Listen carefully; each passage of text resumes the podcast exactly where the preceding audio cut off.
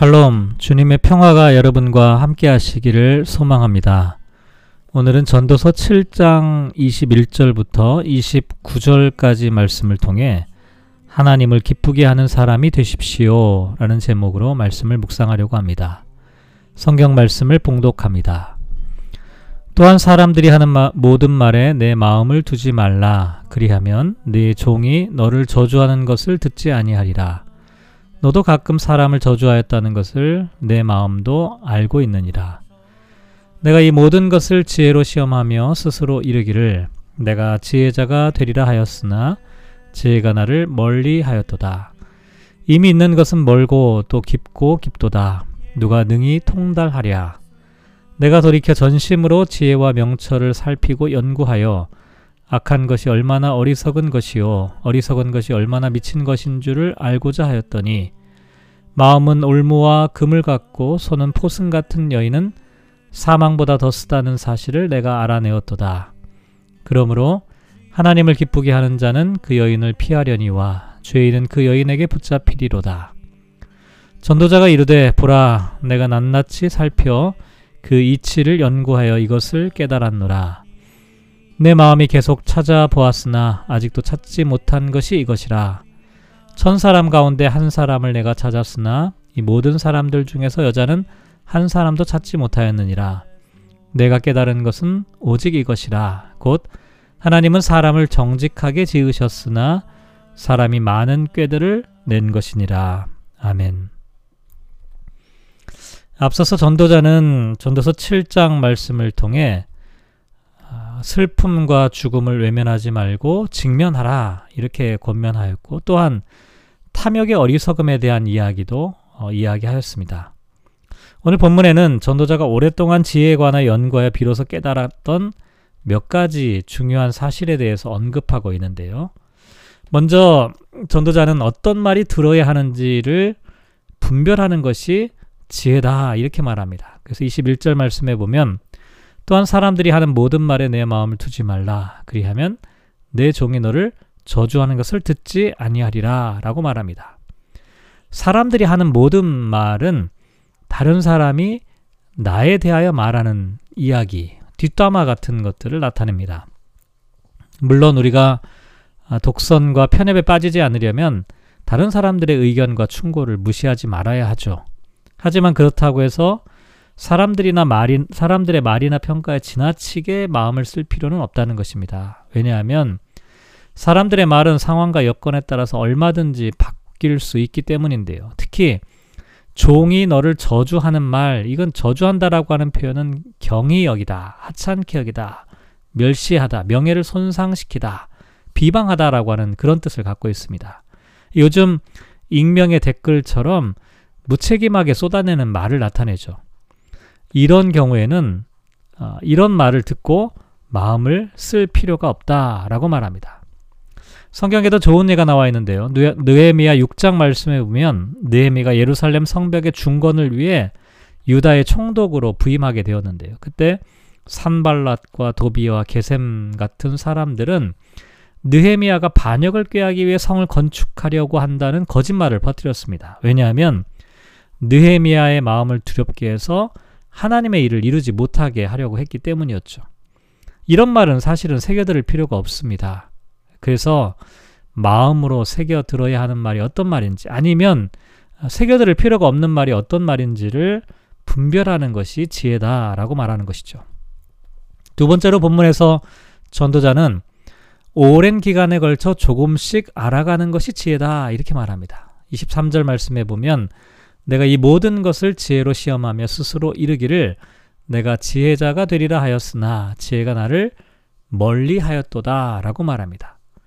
전도자는 자신이 지혜 있는 사람이 되려고 결심하고 노력을 했지만 쉽게 이루어지지 않았다는 것이죠. 오히려 24절에 보면 이미 있는 것은 멀고 또 깊고 깊도다. 누가 능히 통달하랴 라고 탄식하게 되었습니다.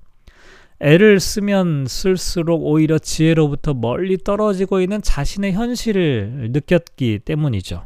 하지만 그렇다고 해서 전도자는 쉽게 포기하지 않았습니다. 그래서 25절 말씀에 보면 내가 돌이켜 전심으로 지혜와 명철을 살피고 연구하여 악한 것이 얼마나 어리석은 것이요 어리석은 것이 얼마나 미친 것인 줄을 알고자 하였다라고 말합니다. 전심으로 지혜와 명철을 살피고 공부하고 추구하였다는 것이죠. 자, 이렇게 해서 마침내 깨닫게 된 것이 26절에 나와 있는데요. 마음은 올무와 금을 갖고 손은 포승 같은 여인은 사망보다 더 쓰다는 사실을 깨닫게 되었다라고 말합니다. 여기 여인이라고 표현되어 있는데 이건 실제 여성을 나타내기보다는 인간의 마음을 유혹하고 사로잡아서 빠져나가지 못하게 얽매이는 죄를 상징한다라고 말씀드릴 수가 있습니다. 이렇게 죄에 사로잡히는 것은 죽음보다 더 끔찍한 일이라고 하는 것을 깨달았다는 것이죠. 그래서 26절에 보면 하나님을 기쁘게 하는 자는 그 여인을 피하려니야 죄인은 그 여인에게 붙잡히리로다 라고 말합니다. 우리가 지혜로운 삶을 살아가기 위해서는 소극적으로는 죄를 멀리해야 하고 적극적으로는 하나님을 기쁘게 하는 자. 다시 말씀드려서 하나님 앞에서 선한 삶을 살아가야 한다라고 말하는 것이죠. 마지막으로 전도자는 지혜에 관하여서 연구를 하면서 깨닫게 된 것을 29절에 이렇게 말합니다. 내가 깨달은 것은 오직 이것이라 곧 하나님은 사람을 정직하게 지으셨으나 사람이 많은 꾀들을 낸 것이다. 표준서 번역, 새 번역 성경을 찾아보면 이 본문을 이렇게 번역하고 있는데 그렇다. 다만 내가 깨달은 것은 이것이다. 하나님은 우리 사람을 평범하고 단순하게 만드셨지만 우리가 우리 자신을 복잡하게 만들어 버렸다는 것이다. 이렇게 번역을 합니다. 하나님의 진리와 지혜는 사실 단순하고 복잡하지 않다라고 말합니다. 그런데 사람들이 공연히 문제를 복잡하게 만들어 버렸다는 것이죠. 예를 들면 아담과 하와가 뱀의 유혹을 받아 범죄하고 타락하게 되었을 때 자신의 잘못을 인정하고 고백하여 용서를 받기보다는 다른 사람에게 책임을 전가하려고 했고 결국은 하나님의 얼굴을 피하여 숨어버리게 되었죠. 이렇게 하나님의 형상으로 창조된 인간이 범죄한 이후부터 자신의 죄와 허물을 감추기 위해서 많은 꾀들을 내고 있다. 이것이 인간 실존의 모습이라는 것이죠. 전도자는 지혜가 무엇인가에 관한 연구를 하면서 이와 같은 사실을 깨닫게 되었다라고 말하고 있는 것입니다. 오늘 말씀을 묵상하며 이렇게 기도하면 어떨까요? 다른 사람의 명예를 실추시키는 무책임한 말을 하지 않게 하소서. 사람들의 말보다는 하나님의 말씀에 귀 기울이게 하소서. 죄에 사로잡히는 포로가 되는 어리석은 사람이 되지 않게 하소서. 무엇보다도 우리가 하나님을 기쁘시게 하는 사람이 되게 하소서. 사랑하는 성도 여러분, 오늘 하루 말씀을 묵상하며 우리가 또한 살아가게 됩니다. 우리가 참 하루하루를 진실하고 또 거룩한 그리스도인으로 살아가기를 소망합니다. 하지만 이게 쉽지가 않죠. 우리들의 주변 상황에 또 흔들릴 때도 많고 또 이런저런 이야기를 듣다 보니까 우리의 귀가 얇아져서 우리가 중심을 잃어버리고 표대이신 그리스도 예수를 바라보지 못할 때가 많이 있습니다. 우리가 귀 기울여 들어야 하는 것은 하나님의 말씀이라는 사실 오늘 잊지 마시기 바라고 하나님의 말씀에 귀 기울이는 훈련을 아, 애쓰시는 그런 하루가 되었으면 좋겠습니다. 또한 오늘 어떻게 하면 내가 하나님을 기쁘시게 할까 고민해보고 또 작은 거라도 한번 실천해보는 저와 여러분 될 수 있기를 주님의 이름으로 축복합니다.